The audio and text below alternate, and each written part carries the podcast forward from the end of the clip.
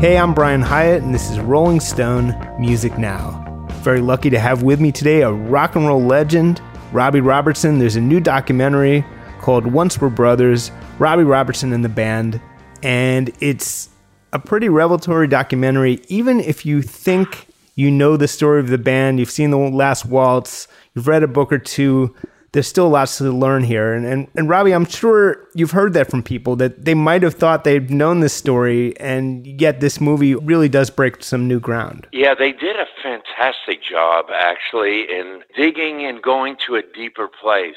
And it surprised me, too, because I wasn't micromanaging this at all. I just got out of the way. And when they asked me, listen, we we need to talk to you about some of these things. I did the interviews, and it was enjoyable, you know, the process doing them. But then they just went off and did it, and when they came back, and when I say they, it was mainly uh, Daniel Roher, the director, but there was other people involved in it who were extremely dedicated and extremely helpful in this as well, and that grew that there was more people helping us in it, and ultimately everybody did a great service to this. But when it was time for me to actually see what they were doing, and I watched it, I found it to be so moving. And, you know, and in these stories about, you know, rock and roll bands and everything, one of the things that you usually don't come away with is saying, God, that was so moving or that was really touching. And that emotional button that comes across in this film, I really felt good about that. And there was some areas in this where in the structure and everything that when you know one of the executive producers on it is Martin Scorsese and when he came in, his main thing was okay, you've got to move this to here and that to there because it's getting in the way of this emotional journey. And you can't, you know, you can't take away from that. And so everybody was like, oh my God, that's right, okay, and blah, blah, blah. So, all in all, the contribution that everybody made to this turned it into something that was unexpected to me, and I think it's unexpected to the viewers as well that you see this thing that this story and everything that it really goes to a deeper place. It's funny, you can look at the story of the band as a triumph. I think there's a lot of arguments to see it that way. All the great music you made, the you changed the course of music, you made incredible albums that will live forever it could also, I guess, be seen as, as a tragedy in some ways because you, at least all of you, were never able to come together again after the last waltz, and there's all the resentment and some tragic deaths and tragic later years for some of the guys. And so, between triumph and tragedy, where where do you see it? You use the word tragic at one point in the film. Um, yeah, the it was so sad that you know in this brotherhood that three of the guys are no longer with us. But after after the last waltz, everybody had a certain intention. They had things that they wanted to discover on their own. And then everybody, you know, we were like, okay, let's all do our thing. And then we're going to come back together. We're going to get in a huddle and we're going to make music as good as we ever have. And, you know, that felt great and it kept us together in our soul in that way. And as time passed, as I say in the film at one point, it just felt like everybody forgot to come back. Everybody just went on, and as Levon says in the film, everybody went on to do other things, and then there was probably no way of uh, actually finding our way back. So the the after story of this that that Rick, Richard, Garth, myself, there was no resentment ever ever. We had the greatest brotherhood. And so we were, you know, we were thrilled about that. And when they decided some years later that they wanted to go and play some gigs together, you know, it's in their blood. I, I completely understood that. And they called me and they said, Do you want to join us in this? And I said, No, what I'm interested in is the creative process. And, and if we were going to make some new music, I'm first in line for wanting to do that. But I don't want to go back out on the road. And so then, you know, they said, Is it okay that we use the name the band? I said, Of course it is. You know, I don't want to get in the way of somebody, you know, doing their thing and making a living or whatever. So they did. And that's my side of the story. And in the book, testimony that this documentary was, you know, very much inspired by. Right. That's that's really, you know, my vision and and my way of remembering this and looking at it and all of that. So for my end of it, there is absolutely no resentment, no nothing except an appreciation of the amazing time that we had together. Now, all these complaints that Levon made in his book and in interviews, and you know, it's not like the movie doesn't include it, his feeling that somehow that he should have gotten more songwriting credits for, I guess, for the arrangements that they did, because he he sometimes would actually say he wrote the songs and sometimes not, uh, you know, in different cases. But it, it seems like overall, it felt like he felt that for arrangements he would have should have gotten a certain amount of credit. How much was that ever brought up in the moment versus years later, if you know what I mean? Never. yeah. It was never ever talked about. Everybody knew how hard I worked on this, and it was way above and beyond the call of duty or what anybody else was doing. But I felt that was my job. That was what, you know, I was really, I could bring to this thing. And that's the way it is. You know, some people write songs and some people don't, you know, like Ringo Starr didn't write songs, Charlie Watts didn't write songs and I can guarantee you that those guys never shared publishing with those guys, which I did. So I was very, very conscious of being generous and inclusive. And I gave Levon writing credits on things that he was just there when I was writing it because I cared so much about the brotherhood.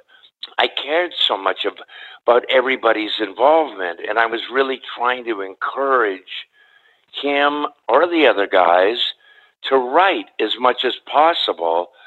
But in the very beginning, I was the only one that wrote songs, and in the end, I was the only one that wrote songs. So it, you know, you just say, God, that's that's what you do, and that's not what you do. So I can't fix that. I can't change that.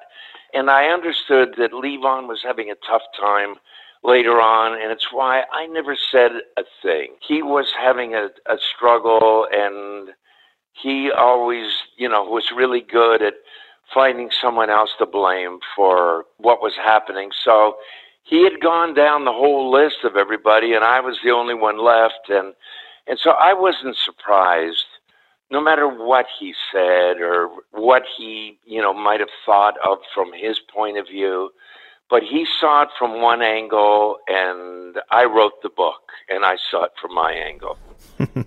I don't want to beat this subject to death. I, I am curious about one specific thing where he the one thing he said is that he claimed, admittedly somewhat vaguely, that he worked with you on the night they drove Dixie down. And, and whereas in your book, you, you, say that he drove you to the library, was basically. Yes, he did. so, he did. and he told me not to mention Abraham Lincoln in the song. Right. That was it.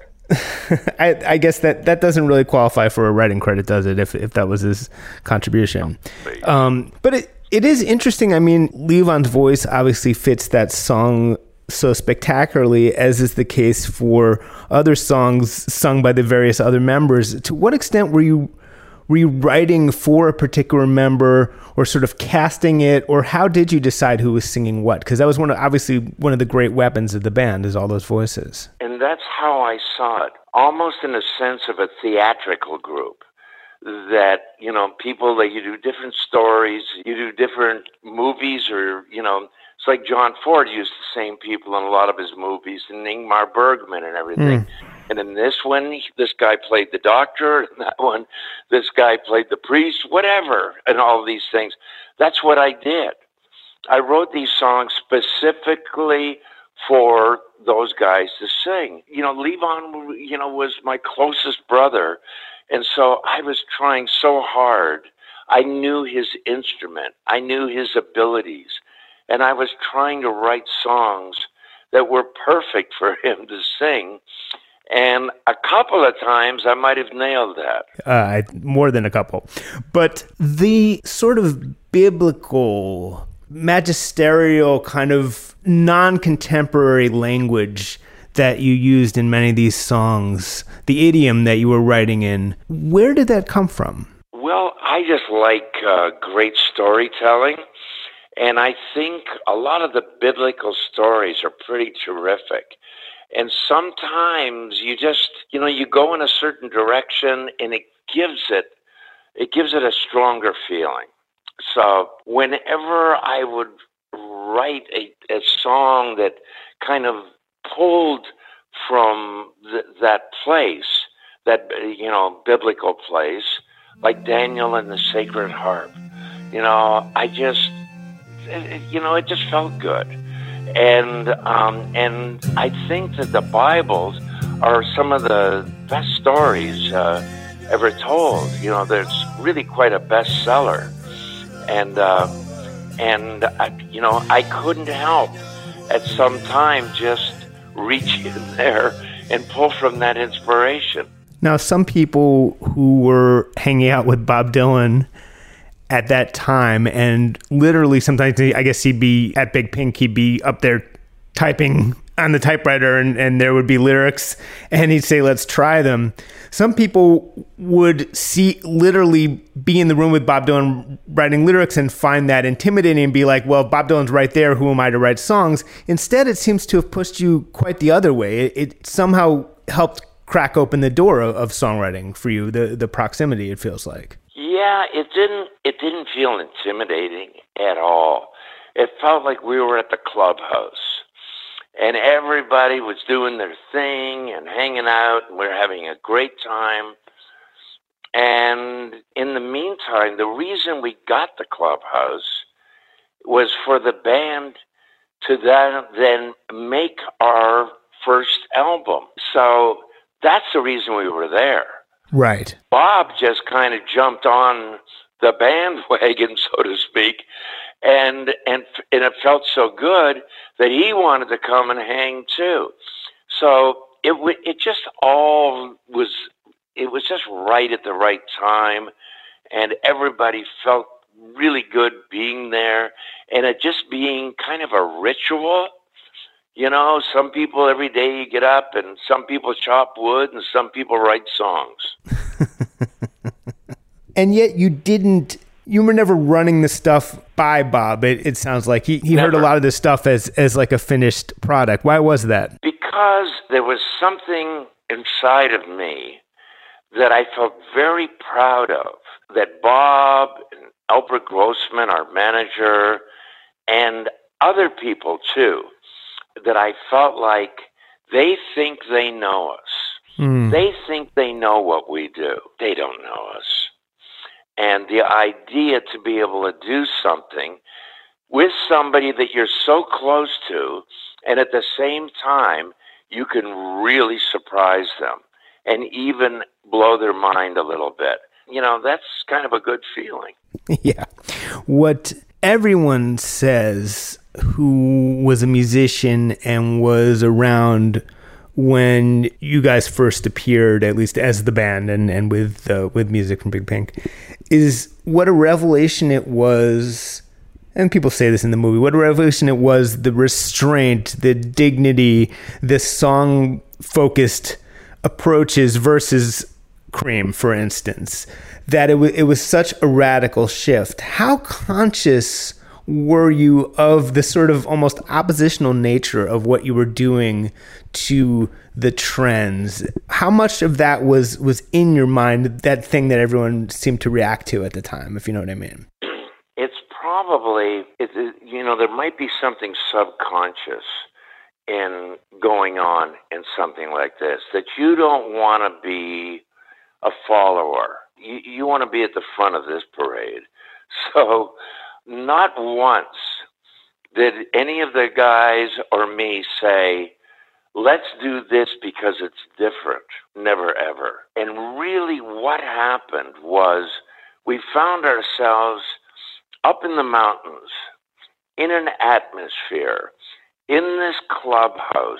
And if you played in the basement too loud, it hurt your ears. And also, you couldn't hear the singer. So we adapted to where we were and what we were doing in that moment. And when we finished making music from Big Pink, we had no idea what anybody was going to think about this. We knew what we thought about it, but we had no connection to the outside world and how it would be received. So all of that reaction was quite a surprise to us. What we did know was that we had already been together for six or seven years before we made that record. And we had been out there and paid our dues, and we had grown musically to a place that we didn't have to be obvious. That we knew.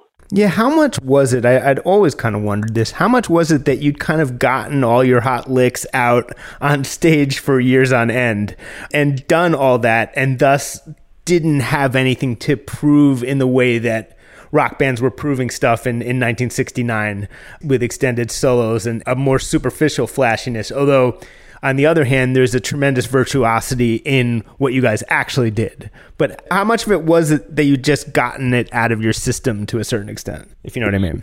You know, it really was a you know a maturing, a musical maturity that had set in, and at that point, you know, I I had spent a lot of time doing everything on 11 as they say and and that passion and that excitement i appreciated but i hadn't yet learned about the subtleties. And i hadn't learned about this a soulfulness in the rhythm a soulfulness in what the spaces could be too. And and when you get to that place that you have that kind of you know either confidence or maturity or whatever it is that allows you that something like that it's a really gratifying place and that's what Eric Clapton was referring to like oh my god you can do that you can do this in such a delicate way and it feels that powerful. Whoa. So anyway, but it it had nothing to do with anything other than the place that we had grown to. The chordal licks that became a huge part of your, your sound versus the uh, the the sort of spectacular stabby uh, single note electric guitar stuff that you'd especially had been a signature uh, with Dylan and, and earlier did that did that come in part from like Steve Cropper, Pop Staples? Was was those the kind of things, or, or how, or was it sort of just pulled from the air? You mean uh, going to a place of where you don't have to come out of the door screaming um, and and playing and you know everything above the 12th fret. Um, is that what you're referring to? Well also just your uh, you know the the kind of chordal licks that you would do the rhythm guitar style basically that i think you know plays a huge part on, on the on the band records. And i think that those people you mentioned that cropper i thought see now there's somebody who's been around too mm. of the way that he played on those otis redding records yeah fantastic or Sam and Dave. Fantastic playing. And I loved what Pop, the, the, the simplicity and the accompaniment that Pop Staples did. And one of the major people to me that I thought really understood this, somebody who's been around, Curtis Mayfield. Yes. He was another one of what he did with the guitar. I thought, whoa, that guy ain't got nothing to prove. It's all right there. So those kind of things, you know, I, I was drawn to that. I wasn't drawn any longer. These other things had become very obvious to me. And I had been there and done that. You know, Robbie, there was talk over the years. You, you kind of played with the idea of in recent ish years of, oh, maybe you should go out and, and do a little bit of touring in some way. And it, it hasn't hasn't really come together. And now everyone's bummed because they can't go on the road for the foreseeable future. Do you have any regrets about not? given that that you haven't played and, and are you still thinking about that if uh, assuming the tours can resume at some point um, i've never considered that ah i don't do that Oh, I know. I made a movie. I made a movie called The Last Waltz, um, declaring myself on that. You know, I did it for many, many years, and I did it under the most incredible circumstances. You know, the Hawks slash the band, we played joints that you couldn't imagine. We were completely lucky that we were alive. And we played the biggest concerts in the world. You know, so I had seen everything that I needed to see from that. And I got to a place after doing this for 16, more than 16 years, I had grown to a place. I've said this before that I felt like I was in a play. I felt like Yul Brynner and the King and I. And I've been doing this for 50 years and I'm saying the same songs, the same words every night, and I just go out and I do that. And I was really, really hungry for a challenge that I didn't know how to do what I was doing. I wanted to learn. I wanted to keep on growing. And it's because I went on the road at such an early age. I've always had this hunger for, you know, just absorbing more and growing creatively. So that's why I was, you know, I worked with Martin Scorsese on all these movies and other people as well. And I decided to write this book, Testimony. And all of these other things, there's so many times in what I've worked on since the band that I woke up in the morning and thought, oh my God, I don't know how to do this. I got to figure this shit out. And, and that is a feeling that is challenging and it's exciting to me. And going and doing something over and over and over again. And then when I would feel like making a record, I'd make a record and I could go off in tangents and say, I'm going to revisit my American Indian heritage on this and work with some artists nobody's ever heard of that I think that they're extraordinary. And we're going to delve into something. And I thought, whether right or wrong, I thought I had earned this. I had paid my dues in so many other ways that I can do something that really makes me feel like I'm growing. I remember I talked to you for it might have been the uh, Big Rock and Roll Hall of Fame anniversary concert, and I asked you beforehand, to, you know, any plans to jump on stage, and it just wasn't in your head. You don't have that itch, let alone touring. You you don't usually have that itch even to jump on stage and, and play necessarily. It's not. Again, you got it out of your system, I guess. you just did. I did. You know, I completely admire people that just love that. They have a need to be in front of people and to perform. I get all of that, but I just needed to use a different muscle. I needed to use a different part of my brain, and I didn't feel I don't know, this hunger to get up in front of everybody and show off. I wanted to do different things. I did that and I did it and I did it. And I know a lot of people, their life revolves around I'm going to make some music and then I'm going to go out and do a tour. Then I'm going to make some music and go out and do a tour. And I did that a lot. And at some point, I don't know, it grew old to me. And it's a wonderful way to make a living, going out and people cheering for you and paying you to go out there and do that. It's it's extraordinary. And uh, as I say, I I have great respect for that. But I don't know, I just have a different hunger. Obviously, someone who sees things quite the opposite way is is Dylan. I've read your memories of your time with him in testimony. I saw uh, the movie. Obviously, there's, there's a few things. I mean, Blonde on Blonde, you talk very amusingly about doing the stereo mix of the album. A lot of people don't know that that, that was you with the help of a very sleepy engineer, I guess, on yeah. on that album. But do you have any memory of first of all the there was a, a, a sort of failed attempt at recording with the Hawks at the beginning of the process of the album until he then went to Nashville and then just brought you out. Do you remember those those sessions that didn't work out? We never thought about it as it being the beginning of that record. Mm. Bob hadn't written those songs at all. He had an early version of, uh, of Visions. Blonde on yeah. Blonde.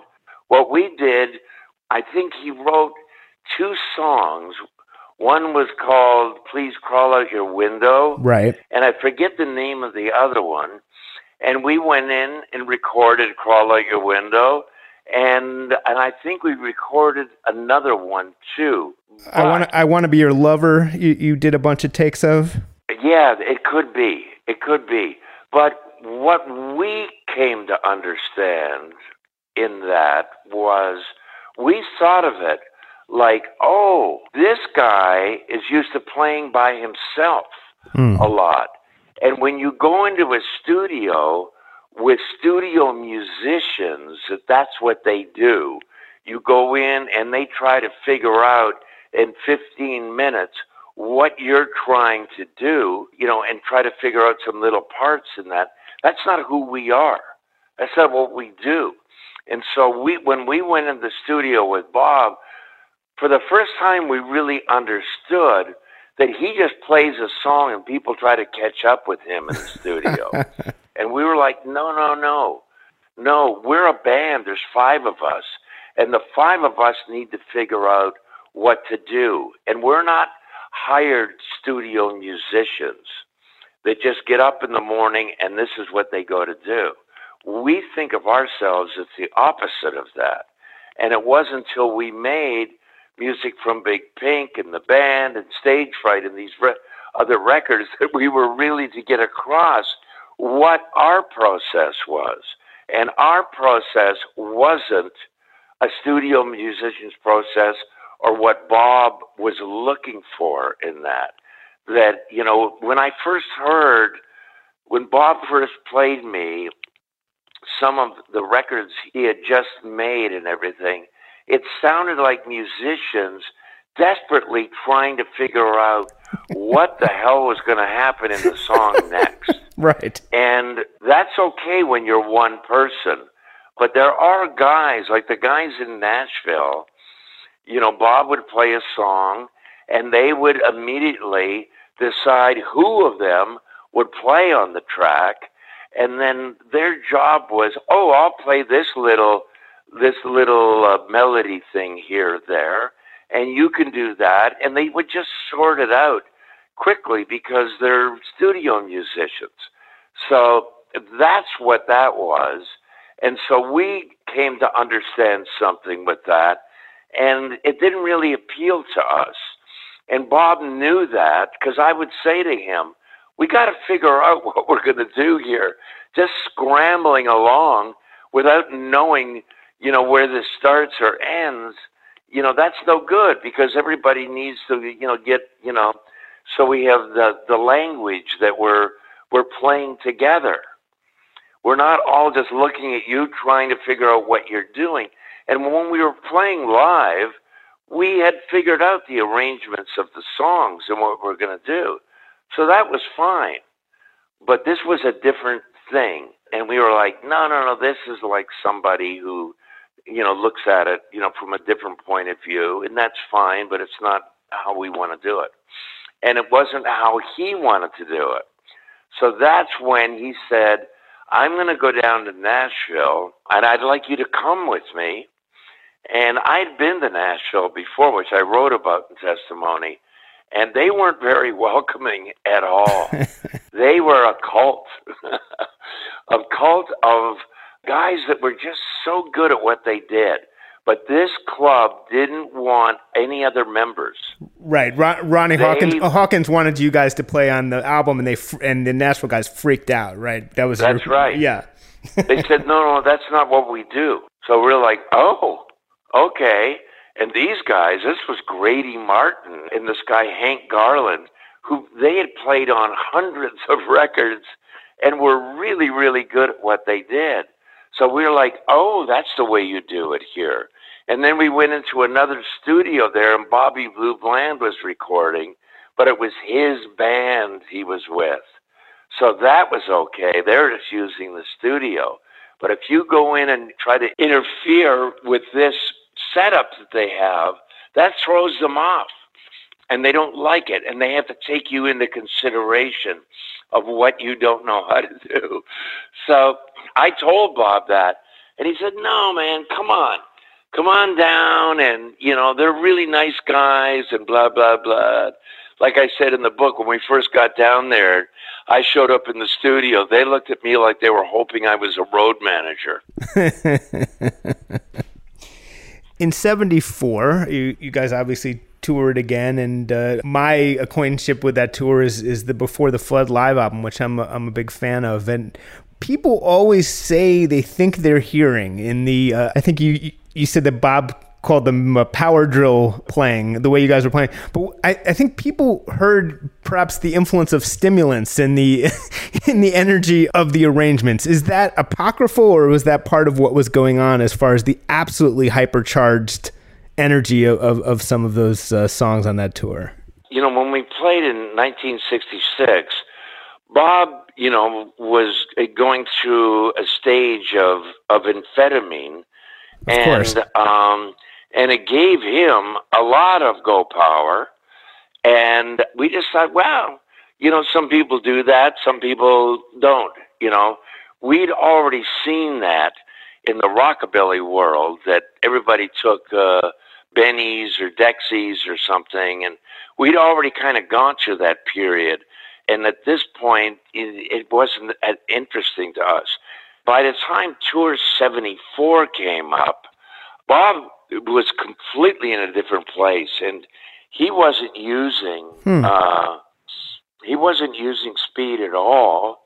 And what we were doing, and probably what contributed to the energy and the power of that music was that we were revisiting a place where we had been booed around the world.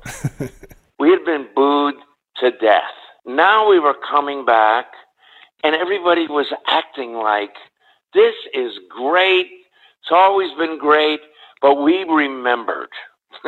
mm. We remembered what that was. And there was a certain vengeance in the way that we were playing. And I think it had something to do with you know, just playing music with now, with the power, with the confidence in your face, you know, and it was more of us, our energy, our excitement that we were just living through. And it was not tremendously different than what we did years before. It was an eight year gap in there. And it wasn't tremendously different in the passion of the music. But now we could do it as hard as we wanted to, and nobody could dare say anything. I imagine that part of you, when you heard punk rock, was A, was not particularly interested in it, but B, must have thought, well, geez, we were doing that in, in 1966 on stage. I, there was something of that in And a lot of punk rock, I thought, boy, do we need that? Do we need this slap in the face? This is great.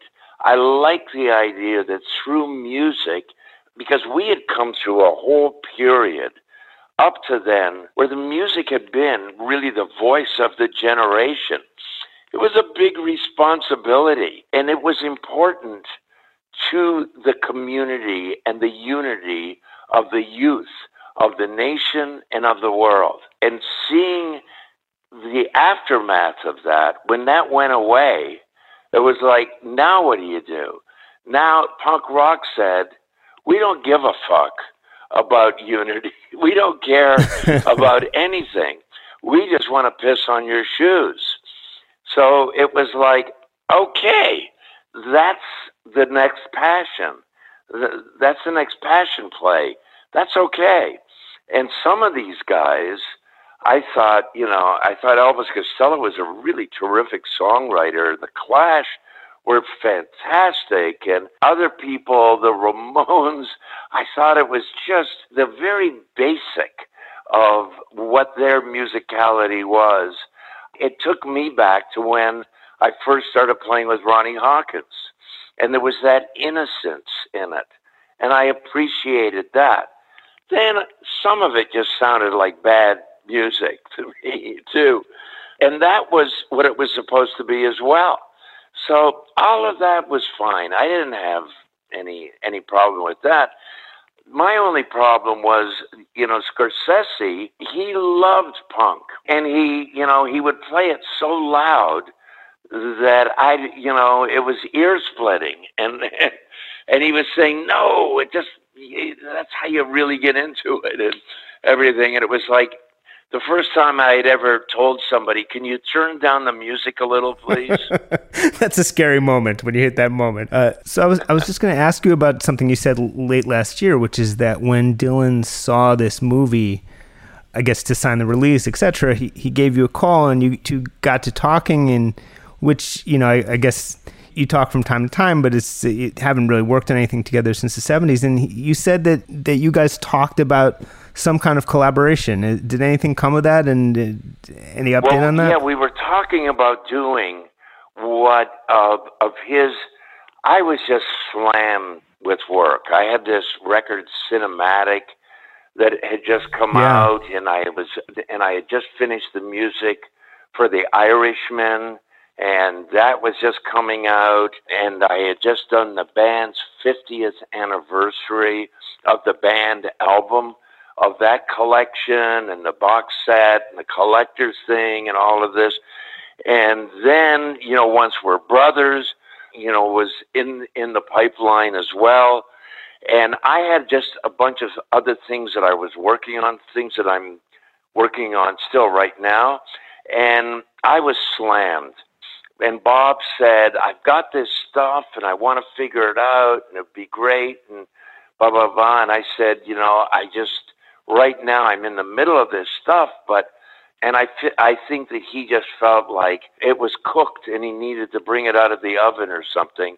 So he went in and recorded this these, album, yeah, uh, this spoken word uh, stuff that he was doing, and he read me some of it on you know over the phone, and I thought, oh, this is this is terrific writing, and it's something you know that only Bob could do. And I would have loved for us to work together on that, but I just I couldn't do it at that time. Oh man! So so this is the album, like the JFK song, that stuff, the the stuff from it that he's putting out, right? The new album, or is this yeah. something else? Yeah, yeah, yeah, yeah. No, that was that. Yeah. Yeah, yeah. So, uh, well, so I'm gonna, and it's you know I was gonna check in with him anyway, and just say, God, I'm you know, I'm sorry, I I you know I wasn't available then, but let's see if we can cause some trouble uh, down the line.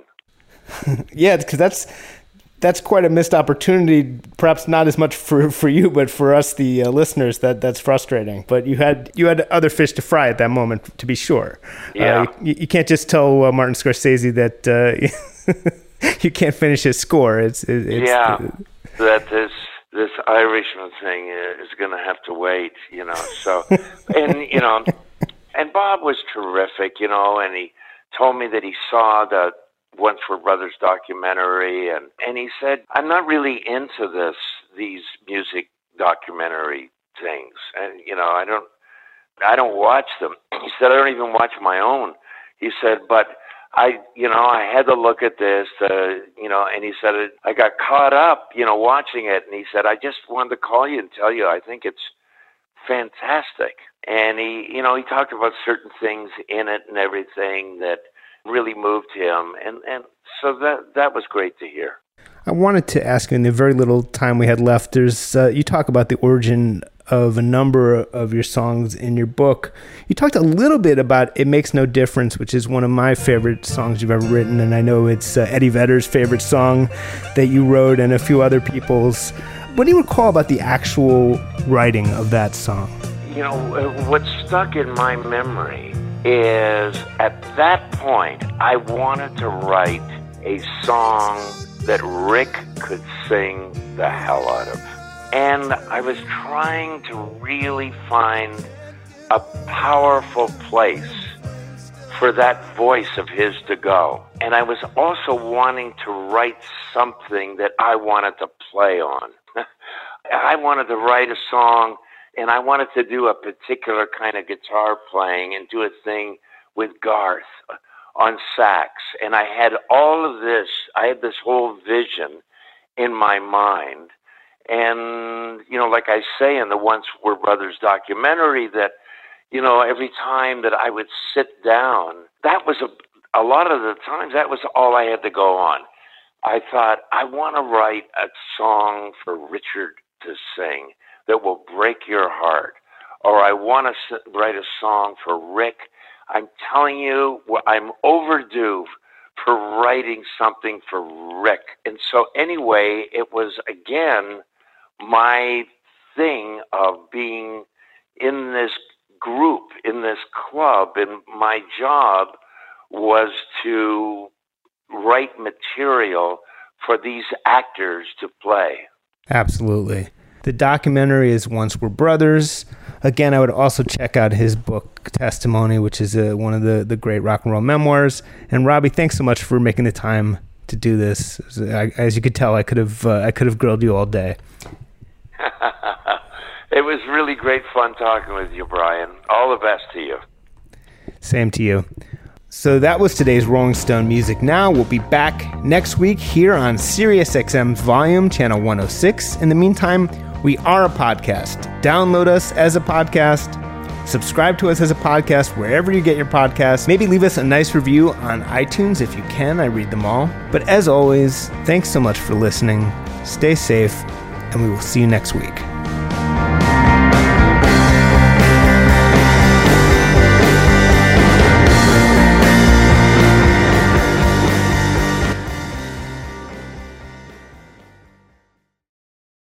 Welcome to Talkville, the ultimate Smallville rewatch podcast. Guest star Sarah Carter as Alicia Baker, although I didn't really work with her a lot.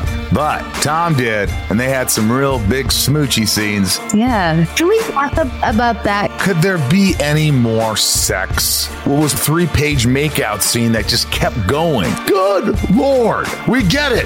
They have chemistry. Jump in now or catch up on any of the past seasons of Talkville on YouTube or wherever you listen.